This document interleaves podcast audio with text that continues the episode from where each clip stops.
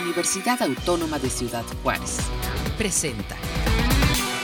Amigos, ¿qué tal? ¿Cómo están? Bienvenidos. Qué bueno que nos acompañan en esta transmisión. Les saludamos desde la Universidad Autónoma de Ciudad Juárez en UACJ Radio. Nos da mucho gusto el poder eh, pues seguir dilucidando temas relacionados con esta convocatoria del cuarto coloquio internacional de las culturas del desierto que, bueno, pues está próximo ya a concluir, eh, pues eh, que envíen sus participaciones. Ahora les daremos esta, esta información general. Mientras tanto, pues quiero agradecer a quienes nos van a estar acompañando el día de hoy, que ya están aquí conectados en, esta comunicación virtual. Y bueno, pues en estos momentos le quiero dar la bienvenida. Eh, primero le doy la bienvenida al, eh, doctor eh, Víctor Manuel Reyes Gómez, quien nos está acompañando del ENECOL, del Instituto de Ecología en, en Chihuahua. bienvenido, muchas gracias por acompañarnos, doctor. Muchas gracias, al contrario a ustedes. Aquí estamos. Muchas gracias por estar con nosotros. El, doctor precisamente es eh, biólogo, este, y bueno, pues él tiene una maestría en ciencias eh, y bueno, pues es, bien interesante eh, conocer un poco o un mucho de su trabajo relacionado también eh, su doctorado en ciencias de la tierra y el agua por la Universidad Montpellier II en Francia y bueno, pues nos da mucho gusto que nos acompañe. Sus líneas de investigación van en torno a procesos hidrológicos y ecológicos en cuencas y biomas del norte árido de México. Y por otro lado, bueno, pues nos acompaña el doctor Emiliano Gallaga, eh, muchas gracias, doctor. Nos acompañas desde la Universidad Autónoma de Chiapas, de la Facultad de Gestión Turística. Bienvenido. Bienvenido, muchas gracias. Pues le agradecemos la invitación y que nos den el espacio para compartir lo, lo poco, lo mucho que sabemos. No, pues eh, muy interesante porque eres egresado de la Escuela Nacional de Antropología e Historia en Arquitectura, también eh, tu maestría y doctorado por la Universidad de Arizona y bueno, pues eh, has estado trabajando en diferentes investigaciones y zonas arqueológicas, tanto nacionales como internacionales, en México y en otros, en otros lugares y pues nos da mucho gusto que, que te anexes pues hasta el norte, hasta este desierto. Gracias, gracias. Muchas gracias. Y ya está aquí con nosotros de la Universidad de Texas en El Paso el doctor Eduardo Barrera, pues eh, fronterizo, también amigo de esta Universidad Autónoma de Ciudad Juárez. Eh, y bueno, pues eh, nos da mucho gusto que estés también con nosotros, maestro Eduardo. Gracias. ¿Qué tal? Buen día, muchas gracias por la invitación y esperamos aquí estar intercambiando algunas de nuestros análisis acerca de los desiertos aquí desde la frontera. Y sí, efectivamente, como como decía, soy de la frontera de Río Bravo, Tamaulipas, y actualmente aquí en El Paso Juárez. Muy bien, y bueno, pues el doctor eh, Barrera es eh, doctor en comunicación internacional por la Universidad de Texas en Austin. Sus líneas de investigación actuales son la música popular huichola y la conformación de entidades virtuales. Y bueno, pues eh, va a ser interesante pues conocer también sus reflexiones en ese sentido y también va a ser conferencista magistral en el marco de este pues de este coloquio internacional de las culturas, de las culturas del desierto. Me gustaría eh, que comenzáramos eh, a compartir precisamente sobre, sobre cuál fue la experiencia en el coloquio 2015-2017 donde estuviste participando, doctor Emiliano Gallaga, y bueno, pues eh, el interés que tú tienes en participar en este tipo de coloquios, en este tipo de temáticas que, que nos acercan a, entender el norte, al norte, al menos en nuestro país, pero que nos acercan a entender un poco más estos temas de los desiertos?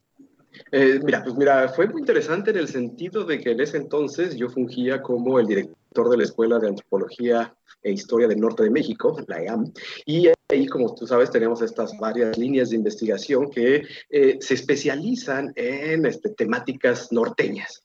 Y el hecho de que tuviéramos esta, este coloquio, este gran, esta gran idea de no solamente verlo desde el punto de vista antropológico, sino que conjugan esta gran diversidad de estudios en el sentido de que tenemos arquitectos, biólogos, comunicólogos, entonces cada uno le da una perspectiva distinta, aunque tengamos un, un objeto de estudio en común, que es el desierto, ¿no? Desde el punto de vista de, la antropología o arqueólogo, yo soy arqueólogo, este, nosotros participamos, eh, gracias a la invitación que nos hicieron, primero como investigadores y segundo como escuela, y en el cual tuvimos la oportunidad en la primera instancia de llevar a algunos estudiantes, no solamente para que estuvieran como públicos, sino que participaran como, como ponentes, ¿no?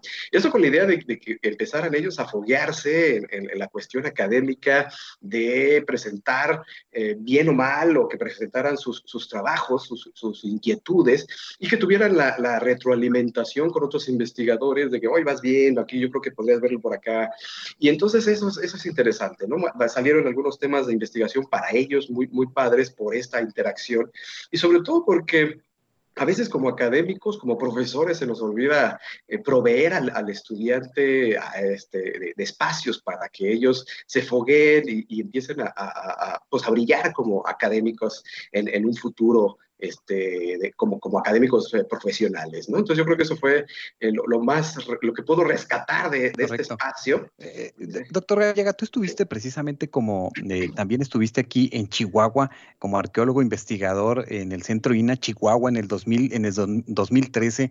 Para ti, ¿qué, ¿qué, representó esta, esta experiencia y qué te dice precisamente en ese sentido, pues, tantos análisis, tantas investigaciones que eh, desde, los, desde los desiertos se pueden, se pueden generar. Pues mira, este, sí tuve la, la oportunidad de, de, colaborar como, como investigador, como arqueólogo ahí en el centro, este centro INA eh, Chihuahua, y también posteriormente en la escuela, también o sea, era profesor y realizaba investigaciones. Y tuvimos la oportunidad de realizar este, varias investigaciones en el sentido de que, eh, a comparación con el, no, con el sur, con Mesoamérica, este, el, el norte está poco trabajado. ¿no? Desde, yo voy a hablar desde desde el punto de vista antropológico, arqueológico, lógico, este, ya mis, compañeros que están aquí en, el medio, pues podrán ellos parte, pues, decir si estoy o no bien en, sus áreas, pero a comparación con Mesoamérica, la, investigación que se realiza en el norte de México es poca. ¿Eh? Primero porque somos pocos los investigadores que se interesan sobre este tipo de contextos y en segundo porque los recursos también son limitados. Limitados en el sentido porque no es lo mismo este, en, difusión de que uno diga encontramos una gran tumba en, alguna pirámide perdida en la selva a que encontramos una, este, una ofrenda de puntas Clovis que son 10 y entonces presentamos nosotros nuestras puntas y todo el mundo dice, ah, bueno, sí, qué padre, ¿no? Entonces, este, no se le ha dado la justa eh, medida a lo que es el, norte de México. Y eso queremos subsanarlo en el sentido también de que fuera de, arqueológicamente hablando, fuera del área de Paquimé eh, y áreas circunvecinas de la zona arqueológica de Paquimé, que es donde se ha concentrado la, investigación arqueológica, el resto del estado y del norte de México, en, con sus bemoles, este, pues parece, este, se encuentra eh, prácticamente subinvestigado hay muchas líneas de investigación que, que, se pueden y se necesitan hacer, ¿no? Patrón de asentamiento, cronologías, contextos, adaptaciones a los medios ambientes, adaptaciones al paisaje, este, continuidad con las comunidades este, que hoy en día subsisten en, el norte de México. ¿no? Entonces, todas estas investigaciones, pues obviamente tratan de subsanar un poquito estas, estas carencias o, paliar la falta de información que tenemos acerca de cómo conocemos, de cómo entendemos el norte de México. eh, eso es muy, muy importante. ¿Qué te parece si regresamos contigo, doctor Gallega, en un momento y le damos paso precisamente al doctor Víctor Manuel Reyes, eh, que precisamente participa del INECOL, del Instituto de Ecología, es eh, un centro de investigación público del CONACIT y pues también de la Red Ambientalista y Sustentabilidad. doctor, pues háblenos un poco precisamente sobre, sobre qué, le da a usted esta idea de estudiar nuestros desiertos y desde Chihuahua, pues indudablemente tenemos un campo muy amplio para, para desarrollar pues N número de investigaciones. Sí, muchas gracias, este, Armando. Eh, en primer lugar, quiero mencionar que estamos ligados a, a, este evento del coloquio de las culturas del desierto desde el 2017. En el 2017 presentamos como grupo o como instituciones o individuos algunos trabajos en, en, asociación, por ejemplo, con, con, países como Francia y Marruecos, Argentina, eh, que están ligados a, a, a, su vez a una plataforma que se conoce como de Agadir. Esta es una, una asociación internacional en la que en el 2016 el CONACID convocó junto con algunos investigadores como el doctor Adán Cano a la Ciudad de México para establecer un, link entre investigadores internacionales y nacionales de, aquí de México, pero en zonas secas o áridas de, México. En esa ocasión se, estableció una, una, una, vinculación, una colaboración y en el coloquio del 2017 se presentó esta plataforma en ella pudimos participar varios de estos grupos y, e incluso este, a mí me tocó presentar un video pedagógico de una zona protegida en el desierto de Chihuahua que se llama Reserva de la Biosfera de Mapimí. Ahí convivimos, compartimos con todos los colegas de diferentes sectores de una forma integral. Nos dio mucho gusto y desde entonces tenemos una colaboración, digamos, eh, estrecha con la Universidad Autónoma de Ciudad Juárez. De hecho, algunos proyectos que se han derivado a partir de esos encuentros, estamos en colaboración con esta red de, culturas del desierto. Entonces, este, así nació el interés y bueno, de antemano, pues particularmente en el INECOL y en el IPCIT y otras instituciones que trabajamos ya de forma permanente en colaboración, pues eh, a mí me ha tocado un papel de estudiar las relaciones que existen en zonas áridas donde llueve poco. Hablamos de precipitaciones entre 270, 250 hasta alrededor de 500 o un poco más cuando consideramos las zonas semiáridas, ¿no? Pues sin duda la diversidad cultural y biológica del desierto aunque en apariencia no es muy buena, muy, muy amplia. Sabemos los que trabajamos desde hace 30 años en el desierto que es lo contrario, ¿no? Eh, podemos darnos cuenta, este Armando y demás colegas, que la distribución humana en todo paisaje generalmente se, asienta en eh, lugares donde corre agua, donde tenemos agua, eh, a través del río Conchos, como en Chihuahua, este, Tamaulipas, en el río Bravo y por parte de Estados Unidos, por dar un ejemplo. Entonces, desde el punto de vista hidrológico y ecológico, pues a nosotros nos ha tocado compartir en estos coloquios y fuera de él experiencias ya más eh, encaminadas a lo que es la investigación participativa y multidisciplinaria, ¿no? Entonces, en ese marco, Armando también se formó otro grupo transdisciplinario y pluridisciplinario, digámoslo así, de, en una red internacional para la sostenibilidad de zonas áridas dentro de las redes temáticas que manejaba el CONACID en el 2018 y eh, a nivel internacional en el marco de la plataforma de Agadir, que tiene como objetivo este, priorizar y favorecer los objetivos de desarrollo sustentable en el mundo a partir de la firma en París de, derivada del milenio y de otras eh, eh, convocatorias, pues nace RISA. Es la primera red dentro de este marco tripartito, es decir, África, Europa y América. Y pues afortunadamente fue promocionada por el CONOCIT y todavía estamos en pie. Este, entonces, esta red está formada por alrededor de 540 miembros nacionales e internacionales. Doctor Reyes, eh, en, ese sentido, ¿qué tanto funcionan y sirven estas redes, no solamente para compartir eh, experiencias de investigación de los desiertos, de cualquier tema? Eh, ¿Qué es lo que a veces sustenta estas redes y a qué retos, a qué retos se enfrentan? Porque encontramos que en ocasiones hay redes que se crean, que se van conformando, pero también a veces algunas pues están en quencles o desaparecen, pero eh, ¿cómo se mantiene una red? Y, por ejemplo, en el caso de, de, Agadir, en ese sentido, o de alguna otra, ¿cuáles son estos retos que, que, observa y, y qué aportan precisamente en el ámbito investigativo? Sí, eh, muchas gracias por, esa pregunta. Bueno, en el marco, por ejemplo, a un poco más, eh, más aterrizado, que sería la red RISA, este, eh, uno de sus objetivos principales, pues es este,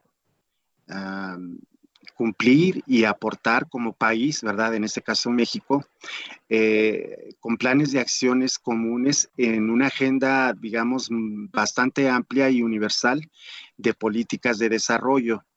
Eh, que se tiene que considerar como marco primordial los 17 ODS, que son los Objetivos de Desarrollo Sustentable, eh, para alcanzar un, verdadero desarrollo integral en las comunidades.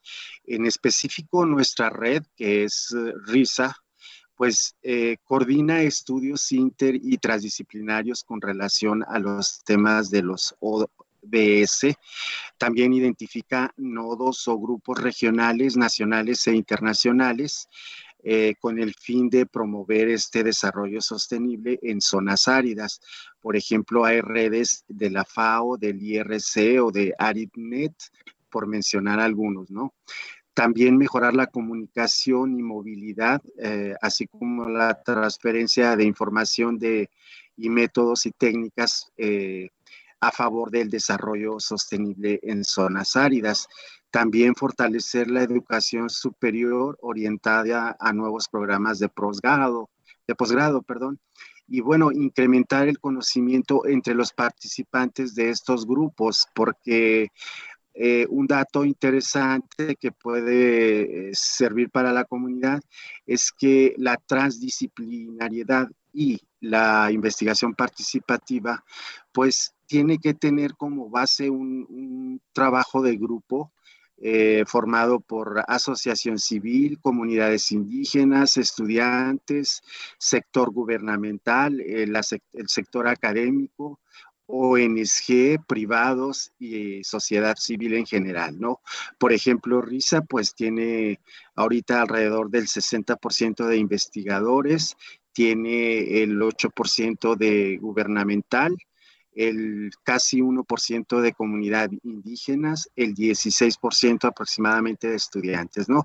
Entonces, eh, nosotros lo que hemos visto es verdad que es un poco complejo ponerse de acuerdo en avanzar eh, de la mano hacia una meta local, regional o internacional. Sin embargo, es una, una esto de transdisciplinariedad, donde se involucre desde un ejidatario hasta un tomador de decisión, pues es un poco novedosa aquí en México y realmente casos de éxitos eh, no hay muchos. Hay, hay éxitos muy buenos parciales donde se maneja nada más el agua, donde se maneja nada más el recurso vegetal este, o la agricultura, etcétera, pero no de forma integrada donde todos los actores eh, intervengan. ¿no? Entonces, ahorita hemos formado, por ejemplo, una red de observatorios participativos donde eh, lo que quiere decir es que son eh, alrededor, son cinco sitios ahorita que se integraron esta red de observatorios participativos donde ya se forma una plataforma, este, en este caso digital, pero cada uno de los observatorios fue decisión de los interesados y bueno, de las condiciones que se piden para ingresar a esta red es que haya actores locales locales de la comunidad, este, grupos sociales, este, y los tres sectores de gobierno, las ONG, algunos nacionales, pero también puede haber internacionales, ¿no? Claro, y vale, y, vale la pena, ¿no? Y vale la pena formar estas, estas redes, este, ir avanzando, pareciera que no se avanza, pero poco a poco se van generando estas experiencias que pueden servir eh, eh, en algún lugar del país o del extranjero, y eso es muy, muy importante. Doctor Reyes, ¿qué le parece si regresamos con usted un momentito? para darle paso también al doctor Eduardo Barrera, profesor en la Universidad de Texas en El Paso, y donde, bueno, pues, eh, eh, doctor, el, eh, ahora que comentaba también el doctor Reyes, estábamos contentos aquí en la frontera porque nos llovió por fin después de hace un ratito. Bueno, al doctor Barrera nada más le llegó la tierra, ¿verdad, doctor? Nomás te llegó pura, puro aventarrón. Sí, puro aire y un poco de polvo, pero, pero no la lluvia que necesitamos por aquí. Claro, ahora que comentaba el doctor Reyes de este documental que se desarrolló este, con el apoyo de, Francia, eh, que habla sobre, sobre los desiertos, que habla sobre esta parte de Chihuahua, háblanos sobre, sobre cómo se ha comunicado el desierto, cómo se ha planteado en la percepción de, la colectividad la idea de desierto, porque si bien eh, eh, también lo comentaba el doctor Reyes, pareciera que no hay vida, pareciera que que no hay vegetación, pareciera que no hay un hábitat eh, eh, este, rica y bueno, pues eh, tradiciones, espacios musicales inclusive, etcétera. ¿Y cómo sientes que se, desde tu expertise de comunicación, que se percibe o se plantea al desierto? ¿Cómo, cómo lo estamos viendo? Sí, exactamente al contrario de como decía el doctor Reyes, quien habla de toda esta diversidad de flora, de fauna, eh, que existe en el desierto. El desierto en el imaginario popular, en las culturas populares, etcétera, se ha manejado de una manera opuesta y no solamente en las culturas populares, sino también en la llamada alta cultura, en la literatura, en la filosofía, etcétera. Tenemos, por ejemplo, eh, el caso de Vasconcelos, de Justo Sierra. Vasconcelos eh, utilizaba la metáfora del desierto para hablar del norte de México, para hablar de la frontera, como el no man's land. Es decir, un lugar, decía Vasconcelos, desierto, un espacio espiritual desierto, desierto para las almas, decía Vasconcelos. Y por otro lado, también se ha eh, utilizado esta imagen del desierto como carencia, al contrario de como nos estaba explicando el doctor Reyes. Carencia, es decir, donde no hay nada, el deserere, eh, la desolación.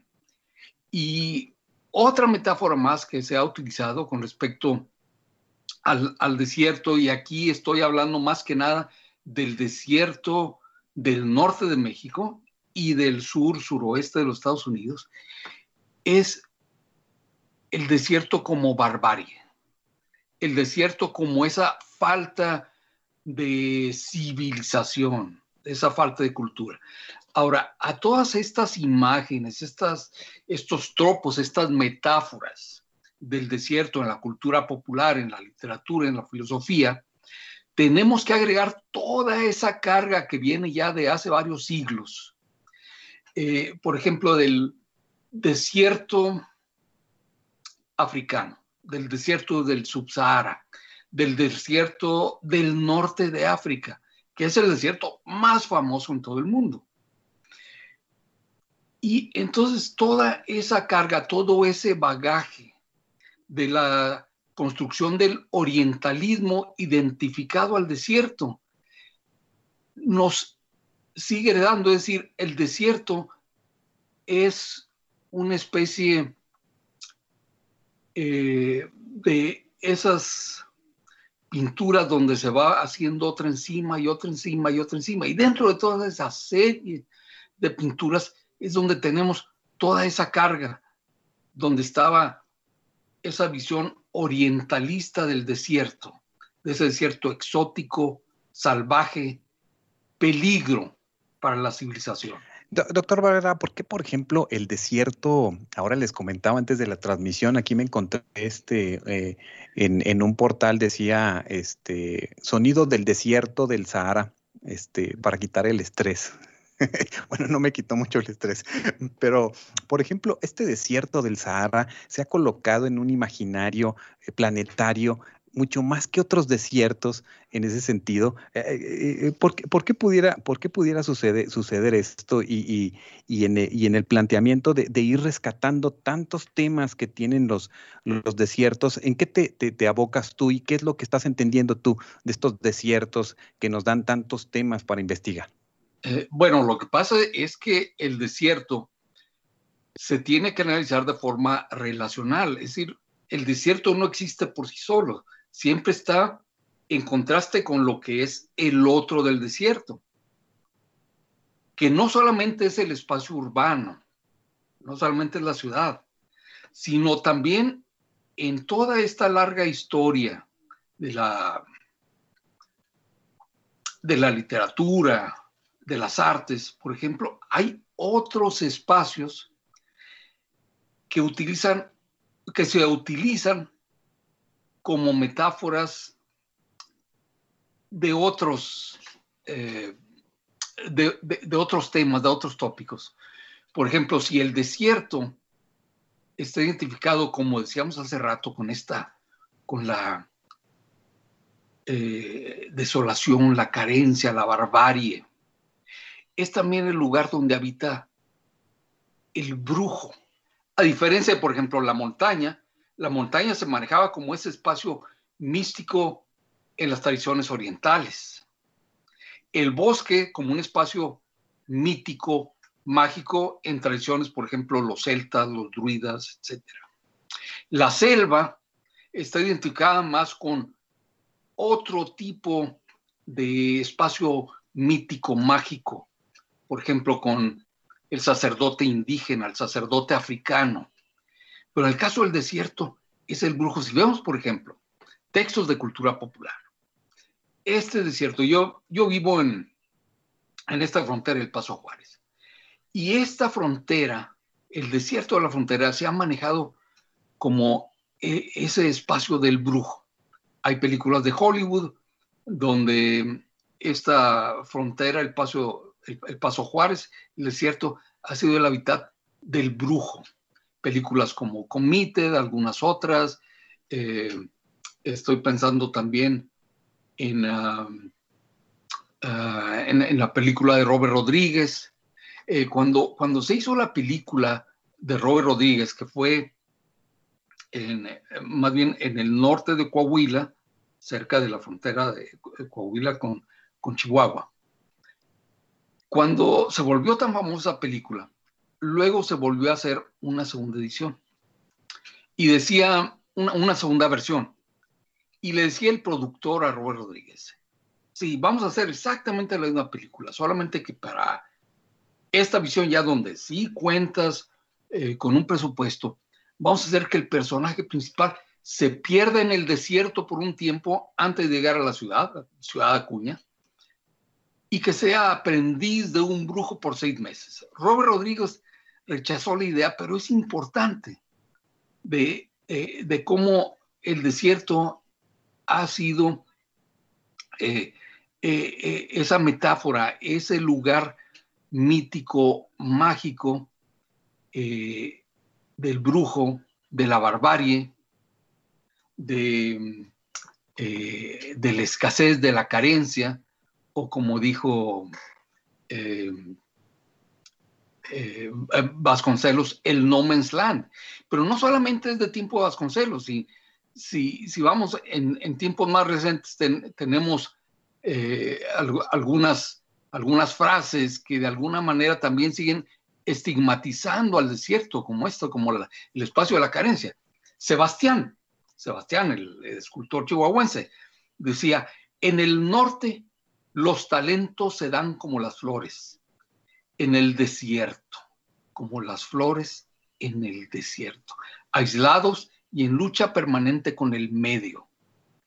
Es decir, es ese espacio, el hábitat difícil, casi imposible eh, para vivir. Entonces, eh, el, desierto, precisamente, doctor Barrera, y le cedemos la palabra para eh, el doctor Reyes que, levantó la mano. El desierto, el desierto genera una forma distinta de, concebir la vida, de concebir la cotidianidad. Eh, bueno, como una pregunta para, para todos, pero cedemos la palabra, doctor Reyes, para algún comentario que quiera hacer de lo que comentó el doctor Barrera. Sí, este, es muy interesante lo que comenta el doctor Barrera. Lo que quiero complementar un poco en términos de, lo que conocemos o imaginamos que es el desierto, eh, quiero mencionar que en el mundo hay más de un poco más del 40% de superficie considerada como bioma del desierto. Además de las poblaciones, eh, se concentran también más del 40 o 45% en el mundo. Por ejemplo, en México, todo lo que es el altiplano mexicano y la península de California y Sonora, pues tenemos más del 40% de población y el territorio llega a ser del 45%. Ahora, si ligamos este concepto del desierto, donde lo, ligamos a veces hasta con la muerte a través de las sequías tan severas que se han presentado no solo en el desierto, pues eh, la gente, eh, pues todavía, como dice el doctor Barrera, lo, estigmatiza más. Sin embargo, las comunidades eh, están tan adaptadas a, a carencias, a hostilidad que conocemos, ¿verdad? No hay tanto recurso. Este, actividades como la ganadería que requiere forraje, que no nos imaginamos que da un sustento y que en la colonia, por ejemplo, eh, durante la conquista, pues dependía mucho todo el caminar de, de estos conquistadores de ganado vacuno, equino, principalmente para alimentarlo, reproducirlo y llevarlo a las batallas. Todas las etnias y, las, eh, los indígenas como los apaches, los comanches, pues se basaban justamente en esa rudeza. Ellos batallaron mucho hasta más de una forma de un tiempo más contemporáneo para eliminar esas etnias, ¿no? Entonces, la gente del desierto también es considerada como recia, como saber vivir y eso es algo muy importante para condiciones como lo del cambio climático global. Yo les aseguro que una persona que vive en la selva tropical, se les acaba el recurso y no llueve, no van a estar tan adaptados como nosotros que vivimos en el desierto. Era mi comentario. ¿Qué, dirá sobre este último punto el eh, doctor Emiliano Gallaga? Bueno, pues que está en, en Chiapas, doctor. Pues a ver, eh, ahí, a ver, ¿qué nos, ¿qué nos, vas a decir sobre, sobre este, este, este, punto que me parece interesante, ¿no? Porque pensamos que ahí se están cayendo los mangos y, los cocos y no sé, las frutas. y, eh, ¿Qué nos comenta sobre esto? Bueno, no, abonar a, la discusión y, concuerdo completamente con mis colegas en el sentido de que en el imaginario colectivo el desierto, como su nombre lo indica, eh, nos, lo imaginamos desierto. Pero esto es una connotación occidental, es una connotación que le dan los europeos cuando llegan a estos andarreales y no ven nada. Según ellos no ven nada, ¿no? arqueológicamente hablando, este, en arqueología también nos dicen, ¿ustedes qué hacen allá? ¿No? Si, es desierto, no hay nada, no hay sitios, no, no hubo comunidades. Y cuando dices, no, lo que pasa es que tú no sabes observar la, cantidad de contextos que existen. ¿no? Y por eso la Oye, eh, doctor, a veces nos dicen en, Juárez que, que, vienen a visitar Juárez porque, porque van, a, van al paso, este doctor Barrera. Dicen que nos vienen a visitar, pero porque van al paso. van de paso. porque vienen a Juárez. Entonces, en, ese sentido también este, en, Mesoamérica ha participado, como decía el, doctor Barrera, en el imaginario que, que, se crean este, desde la colonia, ¿no? O sea, los, españoles cuando estaban buscando nuevos territorios, sobre todo los del norte, pues preguntaban, bueno, ¿qué hay en el norte? ¿Qué hay allá? los nahuas, este, ellos denominaban esta, región como el Chichimecatlali, es decir, lugar, el lugar de la muerte, el lugar de la sequedad, el lugar de, de, donde no hay nada. O sea, los, mesoamericanos no, entraban a estas a estas, estas poblaciones. Eran más bien los grupos eh, chichimecas en general, o sea, como, como, todos los que se mencionan acá, los que se movían a la diestra y siniestra, ¿no? Entonces, son los que aprovechaban, sabían este, los lugares donde había recursos, donde había este, eh, los animales, los calendarios para ir a, ir a cazarlos, cuál era el mejor momento, cuándo, cuándo era el mejor momento para este, ir a la pizca de este, la pitaya, por ejemplo, ¿no? O sea, todos estos ciclos naturales que fueron ciclos de sobrevivencia y alimentación para este, un cierto grupo que donde la capacidad de carga, pues obviamente más allá de cierto número de, miembros, pues ya requería este, o eliminarlos o que se separaran del grupo para poder continuar este, e, e, el grupo. Y a lo que mencionabas de que, bueno, aquí en Chiapas, pues sí, uno está acostumbrado a que, ah, pues estiras la mano, está el mango, está este, el, el, el coco por ahí, ¿no? Pero también la selva, la selva es un desierto, o sea, si no conoces el medio ambiente, pues también te mueres de hambre porque no sabes dónde buscarlo, ¿no? Este, y esto haciendo alusión al desierto, a nuestro desierto, nuestro desierto norteño. Eh, si me dejas, eh, tengo una anécdota que nos fue a visitar cuando yo estaba haciendo mi doctorado en Arizona, en Tucson. Nos fue a visitar, este, había un compañero que era arqueólogo peruano. Y, recién llegó y dice, yo quiero conocer el desierto mexicano. Ah, pues vamos, ya vamos en carretera, y ya pues, digamos, este, pasando por Nogales, no sé qué. Y nos dice, ¿y, dónde está el desierto? Pues, aquí está, ¿no lo ves? Y se nos queda, no, esto no es desierto, aquí está lleno de plantas. Aquí, hay cactus, o sea, y veíamos los cactus que para nosotros se nos hace desierto, y él decía, no, no, no, el desierto del, del Perú, o ahí sí no hay nada, ¿no? o sea, no hay una piedra, o sea, no hay una plantita debajo de la piedra. Entonces, para él era muy, muy significativo que nosotros le llamáramos desierto a estos desiertos, cuando en realidad para él se le hacía un lugar lleno de vida con este, gobernadoras, con este, los, los aguaros, los mezquites, este, toda la cantidad de animales que hay. Entonces, entonces, viendo, la, viendo ahí la, la, cosmovisión que trae uno de nosotros a, nuestro entender. Y haciendo alusión a lo que comentaba el, doctor Barrera, pues sí, ¿no? O sea, desde una, desde una perspectiva mesoamericana del sur, pues estos sí son unas cosas este, este no habitables, ¿no? Y, y, y, como mencionaba este, mi otro colega, pues la, gente del norte siempre se ha percibido como eso, ¿no? La gente dura que a pesar de las circunstancias ha hecho crecer en, este, la vida, la producción en el desierto. Entonces, eh, ya conocemos la, la, célebre frase, no tan agraciada, pero que, decía Vasconcelos, de que, eh, que, no hay duda que si se le atribuye a él o no, pero que decía que este, eh, aquí, empieza, aquí empieza este, la carne asada y se acaba la civilización. ¿no? Cuando también conocemos, pero también la cultura de la carne asada es cultura, ¿no? Claro, claro. Oigan, no sé, mira, mira, ya es el tercer programa que hacemos de, de, para invitar a participar en el coloquio y ya cuando vamos concluyendo, por así decirlo, siempre sale el tema de la comida. Este, bueno, pues siempre, bueno, no habíamos hablado de la carne asada, habíamos hablado de otros, de otros, este, de, otros temas. Y en ese, en ese sentido, eh, eh, doctor, doctor Barrera, ¿qué, qué, apuntamos para, para ir pues animando a quienes están escuchándonos y, viéndonos el día de hoy eh, para que participen en este en esta convocatoria, pues que además es una convocatoria virtual y que además hay el número de temas desde diferentes perspectivas eh, multidisciplinarias que pueden abordar algún tema del desierto. Sí, yo ya he estado en ediciones anteriores de Culturas del Desierto y para mí es un espacio de gran privilegio porque me ha permitido ir yendo de mesa en mesa, a escuchar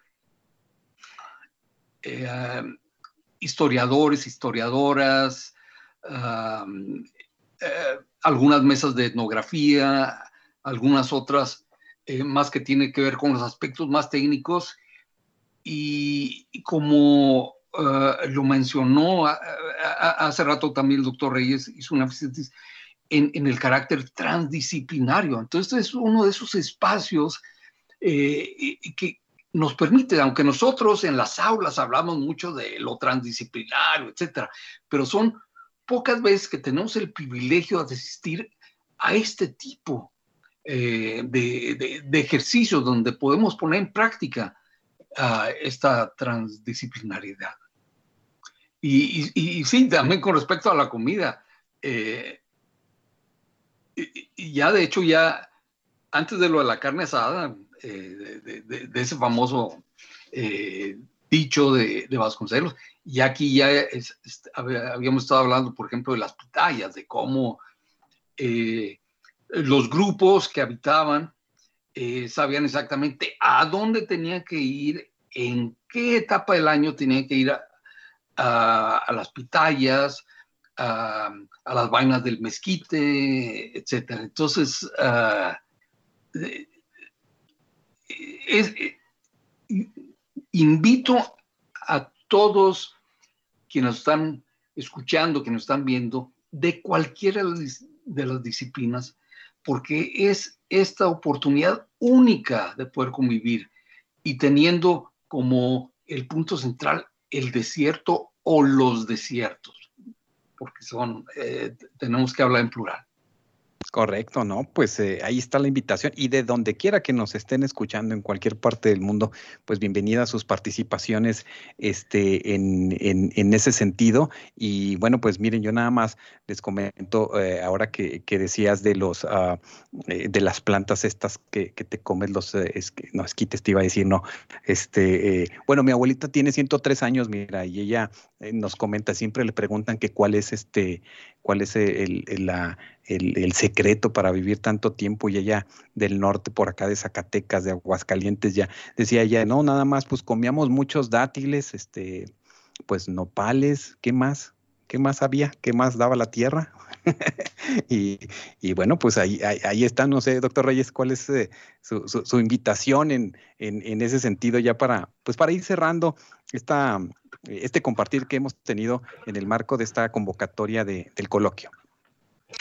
Sí, bueno, este, gracias. Eh, eh, definitivamente, eh, por todas las razones que se han expuesto, quisiera hacer una cordial invitación a que se unan a este esfuerzo de todas las instituciones involucradas, principalmente la Universidad Autónoma de Ciudad Juárez, porque el, el, lema o el eje articulador en este, el tema que se desarrolla en este coloquio se llama Medio Ambiente, Bienestar y Desarrollo en los Desiertos. Presenta tres palabras claves, ¿verdad? Que es medio ambiente, eh, sería nuestro bioma, nuestro hábitat. El bienestar, pues son los servicios que nos brinda este ecosistema. Y el desarrollo, pues es poder aprovechar esos recursos de forma sostenible o sustentable.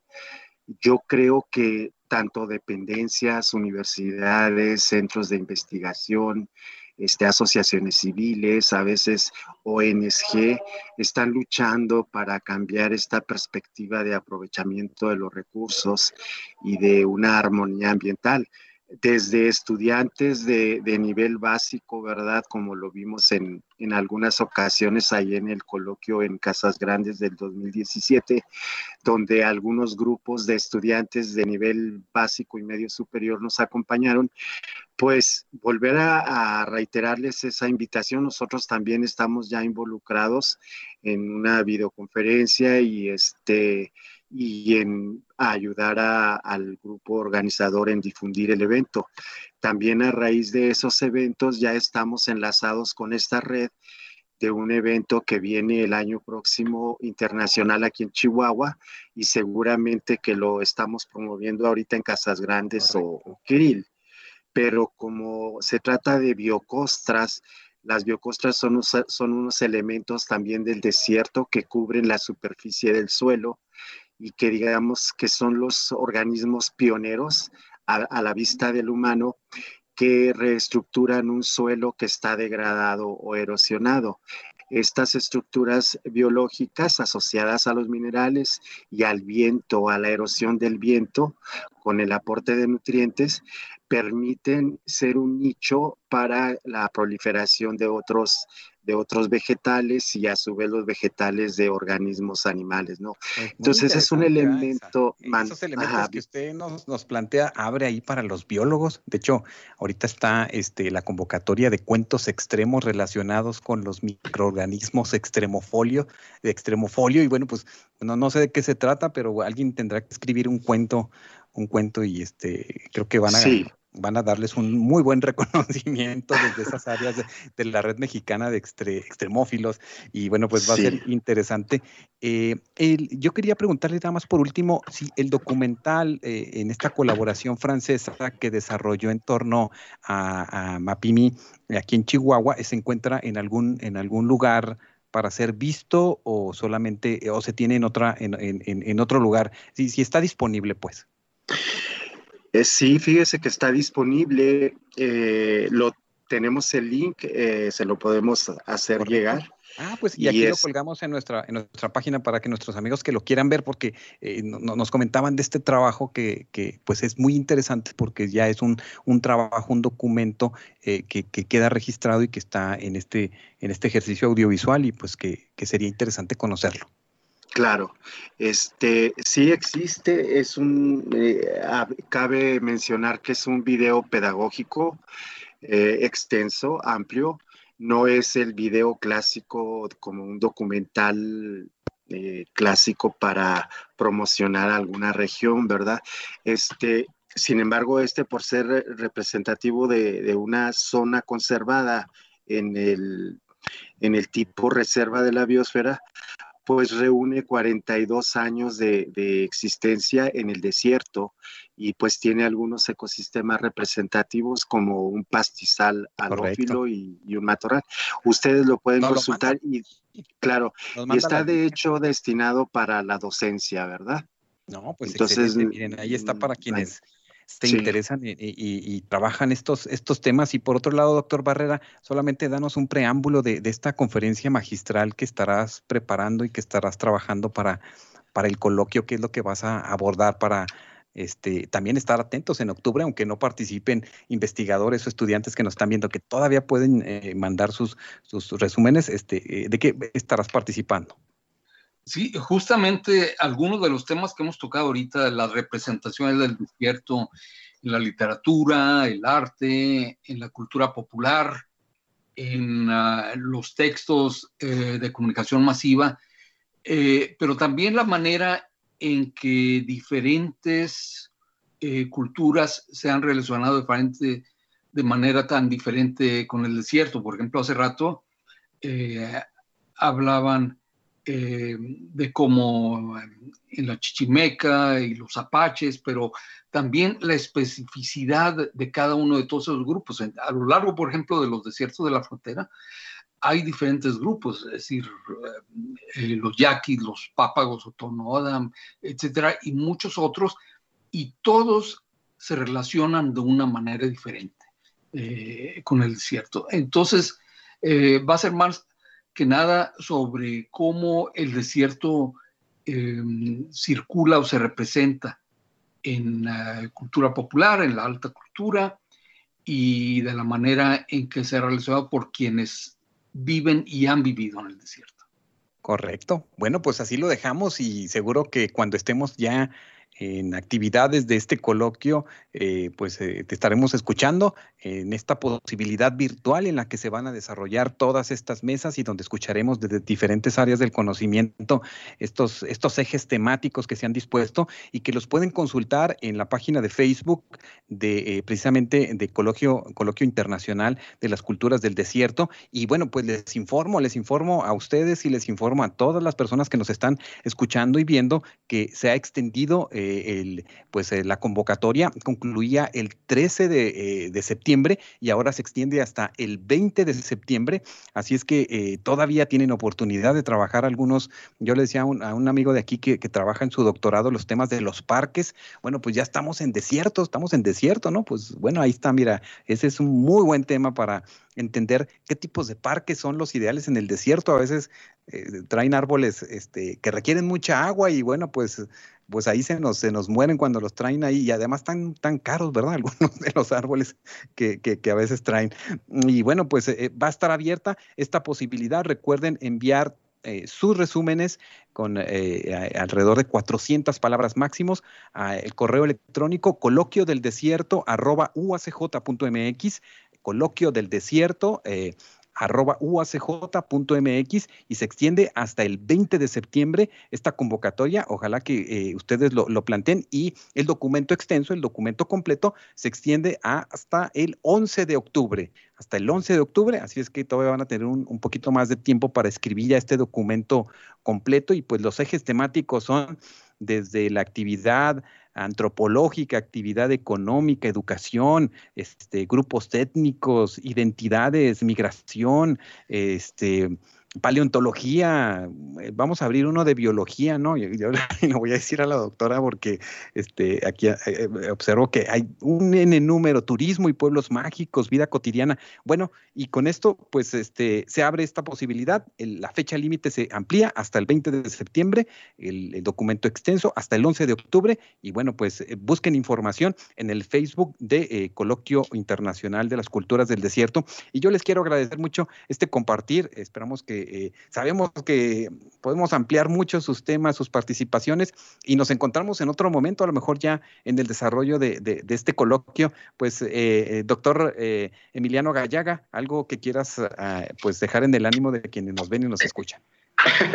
no, pues primero que nada, este, invitarlos a participar en este coloquio que, como ya han dicho mis colegas, es una oportunidad casi única en estas regiones, en la cual, no porque no se hagan congresos, sino porque es un congreso que es muy diverso y como mencionaba el, doctor Herrera, pues tiene la oportunidad de que puedas estar, para ver una mesa de historia y pasarte y ver una mesa de biología y pasarte a ver una mesa de arquitectura, etnografía, entonces, y que donde el tema en común es el desierto, ¿no? Y que demostramos mediante este, este coloquio el desierto no, no es tal, el desierto solamente es una nomenclatura este, que, que se le ha dado, pero que hay está lleno de vida, solo hay que saber verla, hay que saber observarla, hay que saber presentarla. Y yo creo que esto es lo importante, ¿no? Así como mencionaba este doctor Reyes, pues es, es, un nicho de oportunidad no solamente para nosotros académicos, sino para las, los futuros académicos, estudiantes, desde estudiantes de, de, preparatoria hasta este, ya universitarios, en conocerse, en conocer eh, los investigadores, conocer los medios, conocer las instituciones, conocer publicaciones. Entonces yo creo que eso es lo que le da vida al, a, este, a este congreso. Entonces yo creo que yo los invito este, que participen y que, pues, que lleguen a escuchar. Y, y, algo que es interesante es ver cómo el coloquio obviamente se ha este, adaptado a las, nuevas, a las nuevas circunstancias y que ahora pues, este, será virtual, que da otras, otras este, oportunidades para poder inscribirse, conectarse, conocer y que estamos viendo cómo pues, el, el, el, ser humano, como nosotros, se adapta a las nuevas, a las nuevas condiciones con esta pandemia. ¿no? Así es, pues bueno, a mí sí me gustaría ir a Marruecos, pero bueno, pues para que nos arriesgamos tanto, ¿verdad? Este, eh, y seguro pues ya están listas allá también algunas, algunas participaciones. Doctor eh, Víctor Manuel Reyes del INECOL del Instituto de Ecología aquí en Chihuahua, muchas gracias. ¿Algo más que quiera agregar? Simplemente quiero agradecer a ustedes y al comité organizador, a los dos colegas que compartimos hoy por su experiencia tan tan brillante y ojalá que nos veamos, aunque sea virtualmente de nuevo, a través de este coloquio. Muchas gracias. Muchas gracias, doctor Reyes. Estamos cerquitas, estamos cerquitas aquí de Chihuahua. Mire, como quiera, nos, nos saludamos muy pronto. Y eh, doctor Eduardo Barrera, muchas gracias este, por acompañarnos aquí, este, cruzando nada más el puente en El Paso, Texas. Al contrario, muchas gracias por la invitación y nos vemos en octubre. Nos vemos en octubre y les agradecemos mucho esta comunicación. El desierto fue bueno con nosotros, nos dejó buena transmisión, no nos limitó en la red. Y bueno, pues muchas gracias por escucharnos y vernos a quienes estuvieron con nosotros siguiéndonos en esta transmisión. Y pues eh, estamos atentos al desarrollo y a esta convocatoria que se extiende hasta el 20 de septiembre. Muchas gracias y bueno, pues que tengan un muy buen día. Muy buen día. Agradecemos a nuestros compañeros eh, Rafael Vaquera, nuestro compañero Gilberto Valtierra, Elizabeth Wickman, en todo el soporte para poder desarrollar esta transmisión desde la Universidad Autónoma de Ciudad Juárez. Hasta nuestro próximo encuentro en este desierto lleno de posibilidades. Este fue un programa de la Dirección General de Comunicación Universitaria de la Universidad Autónoma de Ciudad Juárez.